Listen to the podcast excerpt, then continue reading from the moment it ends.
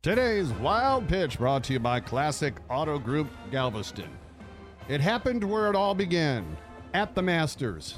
When Tiger won his fifth green jacket, his comeback was complete. We love comebacks. We, we love them on their way up, we kick them when they're down, and then we cheer them when they rise from the ashes. And we saw a different Tiger in the aftermath. Gone was the young, entitled, smug philanderer, replaced by the older, wiser, humble father. It's overwhelming. I, I think it's just because of what has transpired, and my mom was here, my little boy Charlie, and it's just special. Um, just to have them here, and luckily I was able to win.